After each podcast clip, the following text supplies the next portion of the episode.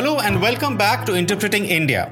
As the world looks hopefully to emerge from the shadow of the coronavirus pandemic, the first few months of 2022 have been defined by another variant of COVID 19, precarious geopolitical relations, and a rapidly evolving technological landscape. This season, we at Carnegie India are examining many of the challenges and opportunities that India will confront in the coming decade. I'm your host, Deep Pal, and this week we are diving deep into the recent G7 summit and what it means for India. The Group of Seven, or G7, an informal forum of leading industrial nations comprising the United States, the United Kingdom, Germany, France, Italy, Japan, and Canada, hosted its 48th summit on June 26th to 28th in Germany. The summit, which aims to coordinate global policy, has come at a time when countries across the globe are still coping with the economic and political disruptions caused by the pandemic and the war in Ukraine. The G7 is thus expected to lead a global recovery from the pandemic through initiatives like Build Back Better World and take further action against Russia for its invasion of Ukraine. India, which is caught between its desire to build stronger ties with G7 countries and its old friend Russia, accepted Germany's invitation and attended the summit. In this episode of Interpreting India, we analyze what India's G7 invite signifies amid a contentious geopolitical environment. How do the G7 countries perceive India? How can India partner with the G7 in achieving climate neutrality and green transition? What are the key takeaways for India's participation in the summit? And what relevance does this hold for India's G20 presidency later in the year? Joining us today for this discussion is Dr. Sachin Chaturvedi. Dr. Chaturvedi is Director General at the Research and Information System for Developing Countries, a New Delhi based policy research institute. He's also member of the Board of Governors at the Reserve Bank of India. He was a Global Justice Fellow at the Macmillan Center for International Affairs at Yale University. He works on issues related to development economics, involving development finance, sustainable development goals, and South South cooperation. Dr. Chaturvedi, welcome to Interpreting India. Thank you. Thanks a lot, Deep. Dr. Chaturvedi, as we record this podcast, Prime Minister Modi is in Bavaria. He's attending the G7 summit, uh, where he has been invited along with South Africa, Senegal, and Indonesia. Now, let's start with your thoughts on India's participation. Uh, this is not the first time India has been invited. Uh, the Prime Minister himself has been there twice before this. Uh, Prime Minister Singh has been there multiple years. Even Prime Minister Vajpayee attended in 2003. However, this time, the invite and the summit, it comes in the middle of significant challenges to the global order redrawing of partnerships. And India has been clear about keeping its options open and working with all parties. In fact, the Prime Minister attended a virtual BRICS summit just last week. Now, in view of these developments, how different do you see this visit from being the previous ones? I think Deep, you have set the right context, and uh, this context comes in uh, uh, from the contestations that we are viewing. And immediately after the G7 summit, countries, uh, those who are members, would move to the NATO alliance meeting, which is uh, uh, uh over the weekend. Uh, just before uh, the summit declarations, etc., are coming out, the NATO alliance and the G7 which has emerged more as a grouping of uh, uh, rich democracies of the world, has invited India and, as you rightly said, uh, uh South Africa and, uh, and, and Senegal have also been invited. Indonesia, as the current chair of G20, is important, and this is where Argentina's role is also of great significance. I think uh, these participations and the level at which uh, German presidency of G7 has pitched in to bring in G7 and G20 Connect, which we would be discussing a little later. But from that perspective, the idea to engage with India is of great significance. It's important because the Madrid NATO summit would be immediately after the G7.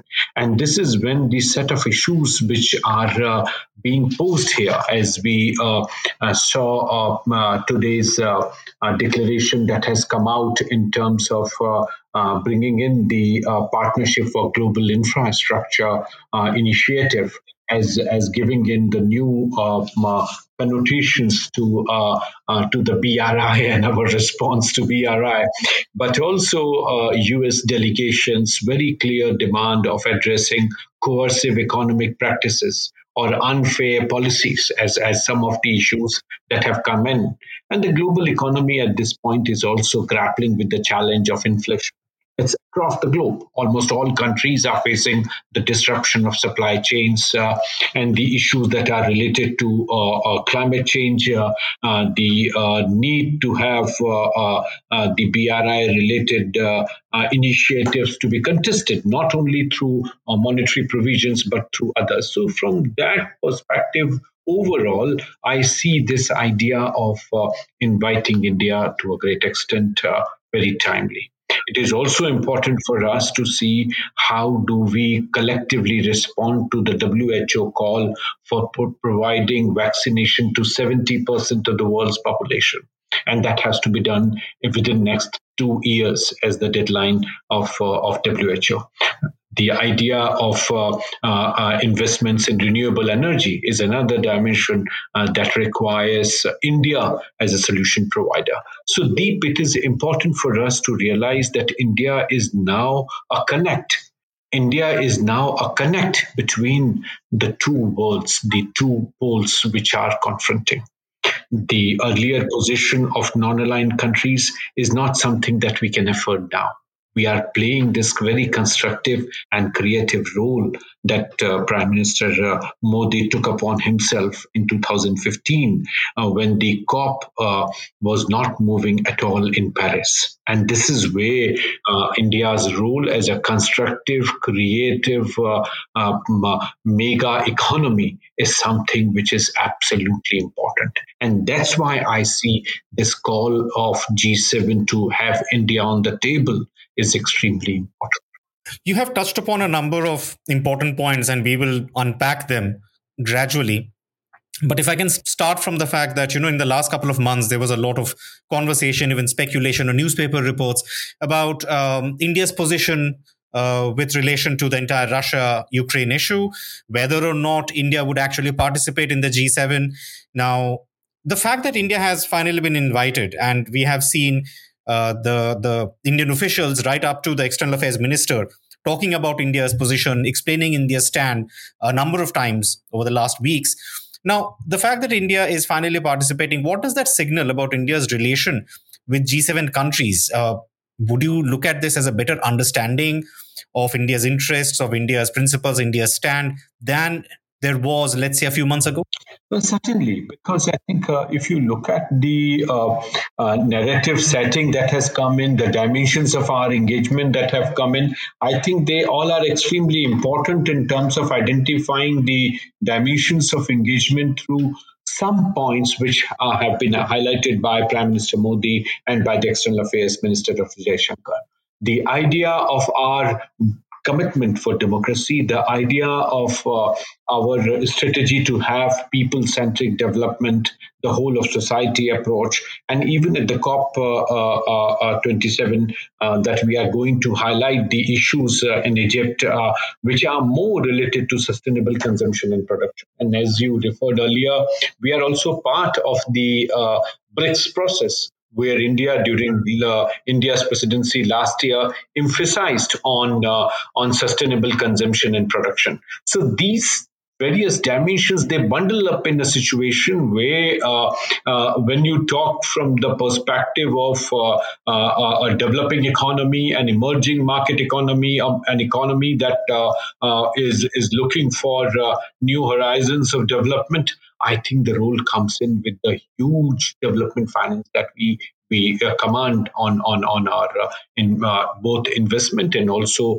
uh, in terms of outbound investment from our country. So that's where India's role uh, assumes much greater significance, and this is something that uh, both the EAM and the PM have articulated, and this is something which German Chancellor Scholz himself explained during the Prime Minister's visit last month the idea of India German partnership uh, for uh, uh, just transition and, and that uh, idea of uh, triangular cooperation, the idea of uh, a new development paradigm, which both Germany and India now are looking at post Washington consensus. They all are setting in new initiatives, which are, if to be captioned, they can be captioned under a green and sustainable partnership something that India and Germany signed together during the last visit of the Prime Minister, which was not uh, far away, just a couple of weeks back. So these are dimensions, Deep, that have uh, highlighted the role that India is willing to play uh, in the days to come. And this is something uh, which is extremely important for us to uh, uh, uh, to, to take forward. There are a couple of issues which have uh, also come up uh, during G7 presidency on which uh, specific reactions are, are yet to be highlighted. But definitely uh, the idea of healthy lives, which German government has highlighted with support for COVAX and uh, and taking, as I said, vaccination program further forward. G7 is extremely keen to have India's partnership in that, and that gives the rationale in terms of what partnership we bring in the idea of uh, investment in better future is something again uh, uh, which is of of significance both for food security and for girls education the two areas that have been highlighted. And this is equally good for climate and health related issues which have also been. So these are the four broad areas which have come in for for um, better future investment portfolio that G7 has highlighted and has asked the partner countries to, to, to cooperate. And this is uh, largely, I see, in terms of uh, uh, the uh, uh, caption that uh, Chancellor Scholz mentioned in his speech and, and, and titled that as Stronger Together. And that's where uh, the German presidency of G7 uh, is vigorously trying to bring in all various actors together. And that's where deep I feel that uh, uh, this is overcoming the failure of the Anglo-Saxon uh, development initiatives, where we saw huge exclusions. The mainland Europe, both France and Germany, are now trying to see how uh, uh, the international institutional architectures are uh, accommodating new actors from various fields. They may be from uh, uh, the uh, African Union context, so Senegal, uh, the G20, so Indonesia, and the forthcoming presidency, India. But also, we are seeing South Africa and Argentina on table. And this is what I think explains the idea of taking this all together, both for economic stability and transformation, but also for sustainable uh, uh, economic recovery and, and uh, inclusive economic growth. That gives the bandwidth in terms of all initiatives that are there. There might be some agreements, some disagreements. Like, for instance, uh, uh, the idea of sustainable planet is something we all agree with. Uh, but uh, uh, the idea of climate club, which has come on the table, the specific declaration of G7 is yet to be out. Uh, but if you see, uh, uh, the dimension is is very clear in terms of Nordhaus, the famous economist who actually proposed the idea in 2015. The Climate Club is basically trying to address issues where everybody has to play.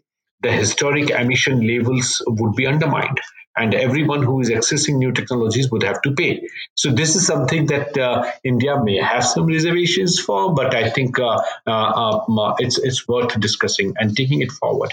The idea is also to uh, uh, sort of uh, recalibrate a couple of positions, like, for instance, uh, uh, common but differentiated responsibility CBDR that we have been talking about. India has been now emphasizing on uh, common but differentiated responsibilities and respective capability. So capability is is sharp in focus. So it is CBDR, but CBDR RC uh, uh, respective uh, uh, capability. So then you get the opportunity to dovetail your own concerns and priorities in the larger context. But India is not a dissenting voice anymore, and and breaking out of the grouping.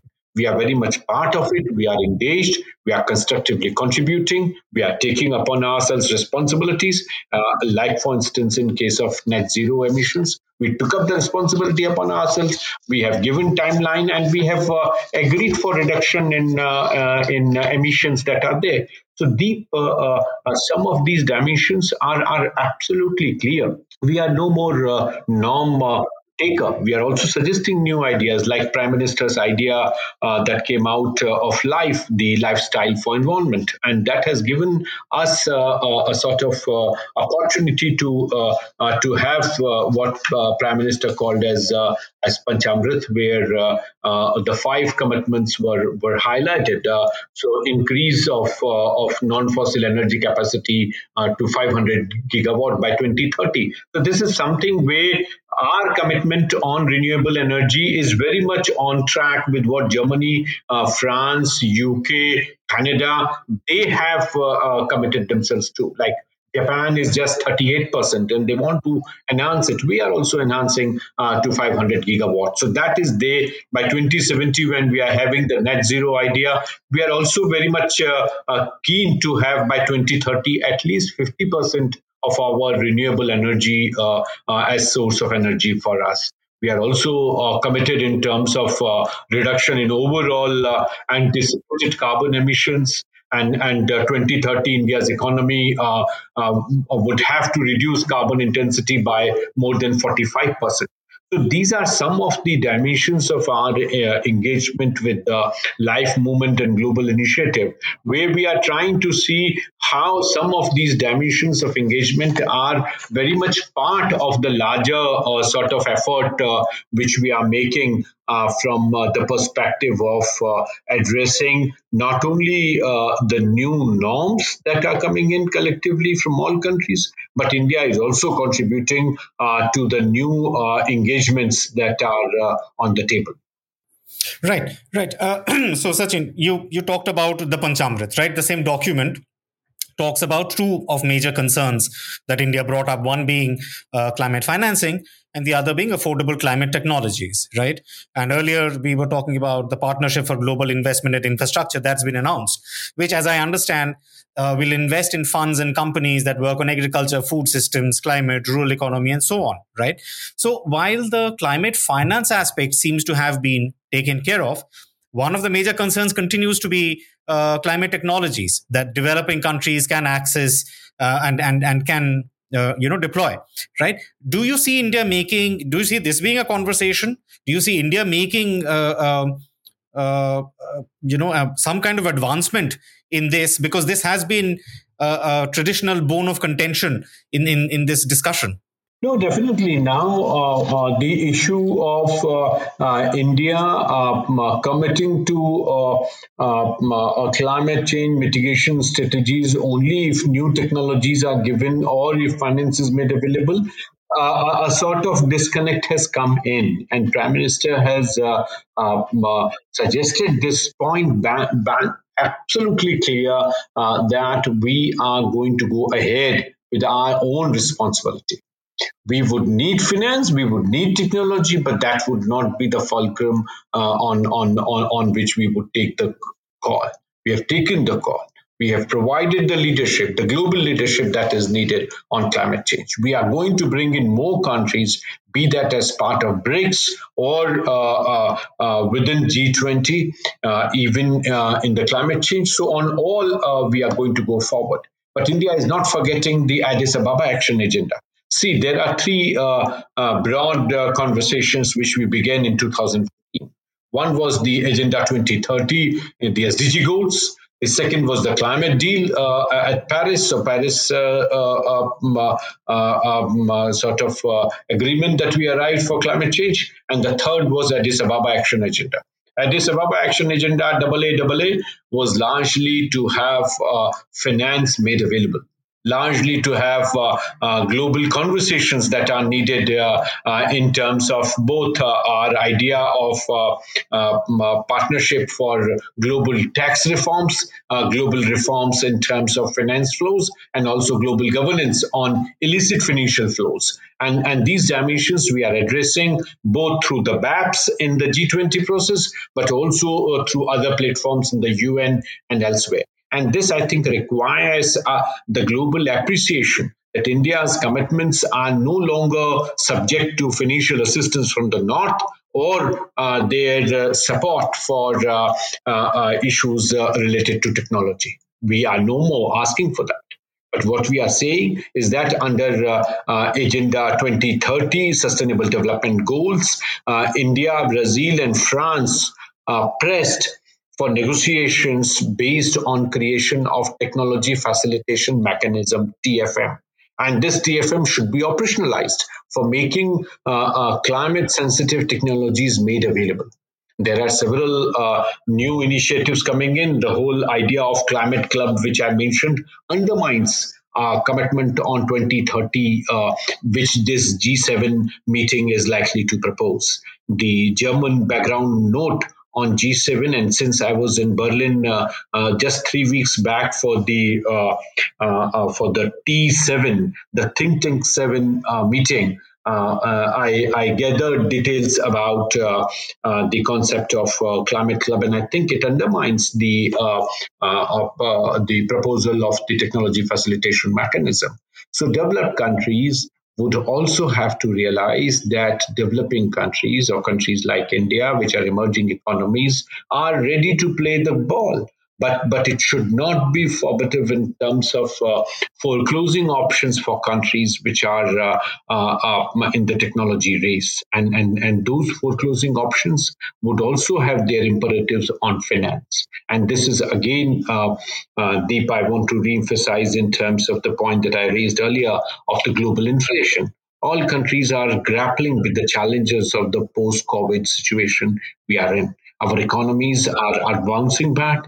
They are they are coping up the uh, tightrope walk of the fin- uh, monetary policy and fiscal policy we are witnessing in this country, but many other countries are also going through that because we have seen the global disruption of the supply chains. There is an important opportunity for us to work collectively. So, such proposals should have the rationality, the policy space for countries that are ready to play this global role that should be created.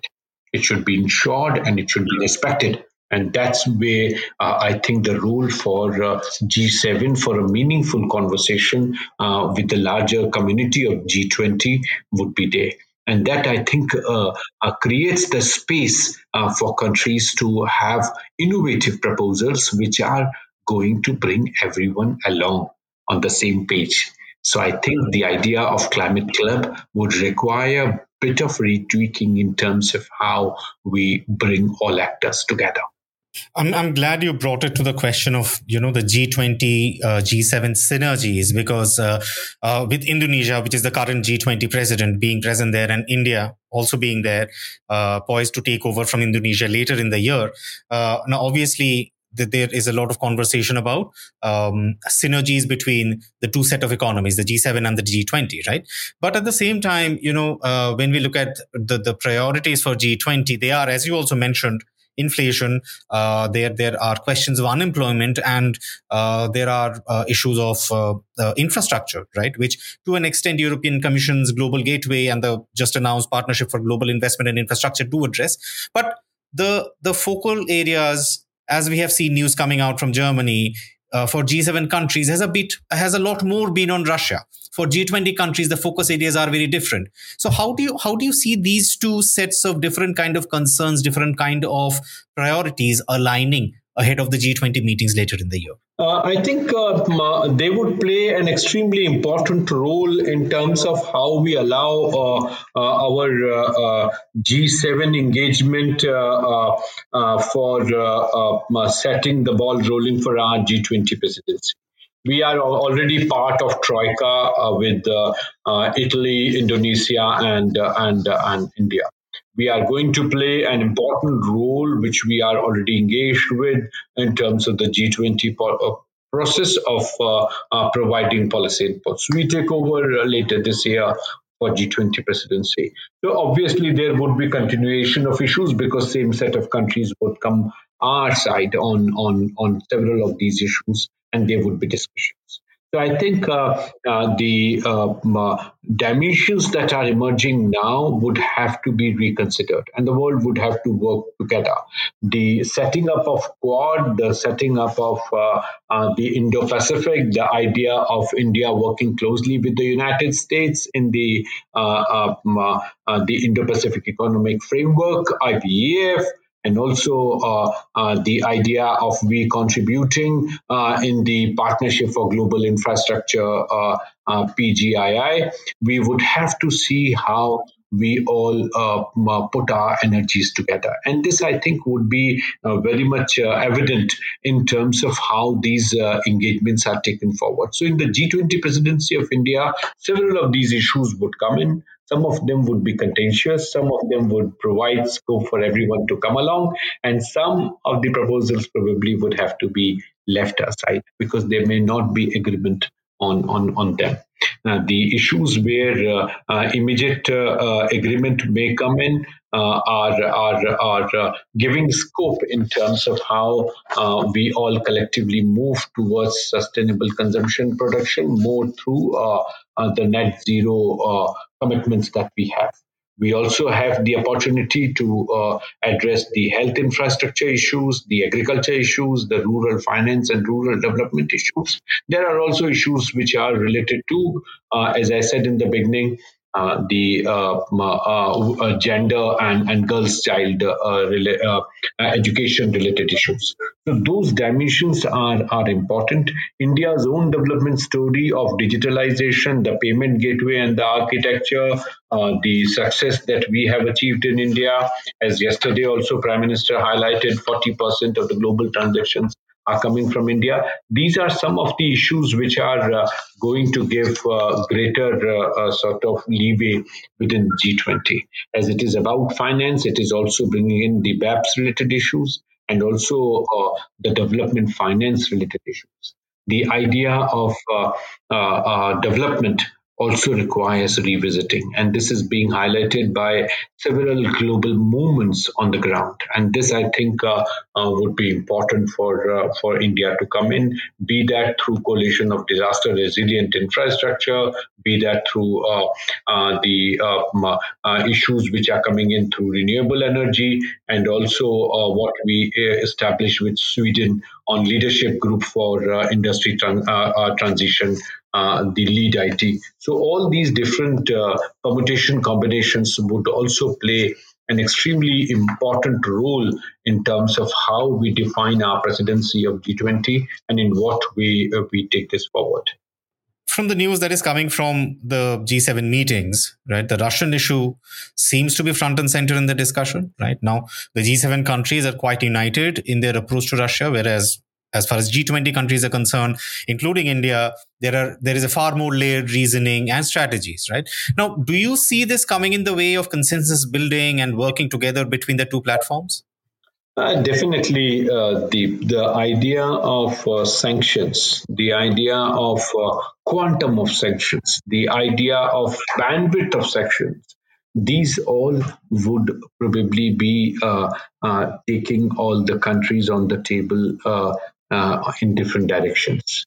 Um, initiatives that India and uh, Brazil and South Africa have launched uh, in the past, uh, if I can call them the IBSA countries, uh, their positioning, their articulation has been uh, quite different. They have abstained uh, from voting in the UN. Uh, they have abstained from uh, uh, uh, commenting in public in terms of how uh, the Russian position is to be explained, etc. Those dimensions are absolutely clear. But whenever required, India has not missed words in terms of advising Russia to follow the global norms, and and that's what Brazil has also done, South Africa has also done in their own way. So, from that point of view, I see the opportunity of uh, some of these countries going in, in, in different directions. So, that consensus may not arrive. But I do not think if G7 or uh, uh, the invited countries on the table all are looking for a collective statement at the end of the day. Probably it would be only the G7 declaration that would bring in the G7 consensus. And these countries on the table, the outreach countries, may not have to be part of the declaration that G7 countries may have. Obviously, the issues for the Europe are, are far more uh, challenging. The idea of NATO and NATO's positioning probably would shift uh, from uh, Germany uh, to Madrid, where the NATO countries would be meeting. Right. Okay. One last question then, uh, uh, Dr. Chaturvedi. Uh, net net, what are the kind of outcomes that India can expect to come out of G7 then that it will find to its advantage. Now, on one hand, we talked about energy a little bit. Uh, the EU has already set a deadline on when they will stop purchasing Russian energy. Uh, does that again bring about greater pressure on India uh, to to do something similar on climate change uh, ahead of of the COP meetings in, in Egypt later this year. Uh, in the earlier meetings in Bonn, India has reiterated its stand that it has had at the climate change conference. Is there something uh, uh, positive that India might look forward to? Or if there is anything else that you see coming out of the G7 that India might find to its advantage? I think uh, uh, deep in these uh, platforms, global platforms, it is no more very important to see the outcome. Probably conversations themselves also are badly needed. The situations, the positions, the uh, articulations all are varying, and sometimes to uh, uh, uh bring in divergences, plurality of perspectives, and explaining the ground realities. And it is important that the world's uh, uh, top leadership should sit together, should talk to each other, bring out the differences in opinions and approaches and Prime Minister Modi has been doing this fantastically well in terms of explaining the positions that uh, that we are having. And same role at the same time, uh, the External Affairs Minister is doing in uh, in Africa at the CHOGM. So you are realizing that the importance of explaining our position is as important as to have a position. And unfortunately, now we have a government which is taking positions, which is explaining the position and convincing the global leadership. So, from that perspective, I see this as a great uh, opportunity for us to explain. That's number one. Number two, in terms of net gains and uh, and outcomes of this, uh, I I see no pressure in terms of we uh, uh, uh feel stressed in terms of energy purchase from Russia. We have never been a major demander, nor we need any counter guarantees for that. Uh, but uh, uh, the global options have been restrained and, and have been squeezed. We are prepared and we have, in fact, so far taken far lesser than the European countries there is no intent to, to increase it as we hear from the leadership. But I think uh, uh, uh, the changing position from Europe to US on this front is, is, is equally important. What is getting also shattered in this uh, uh, energy equilibrium uh, is the idea of petrodollars.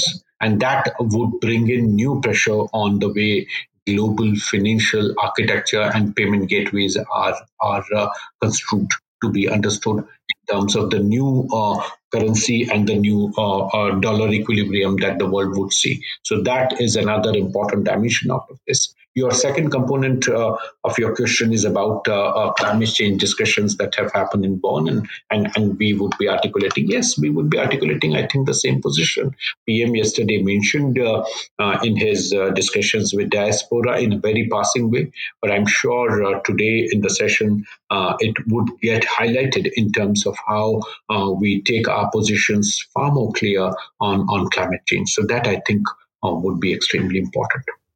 Dr. Sachin Chaturvedi, thank you so much for joining us on Interpreting India. Thank you.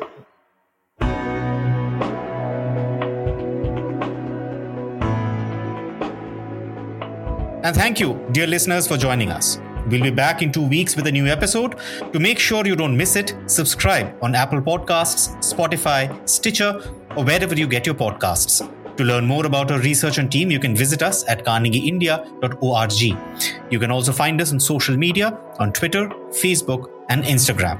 Thank you for listening and see you next time.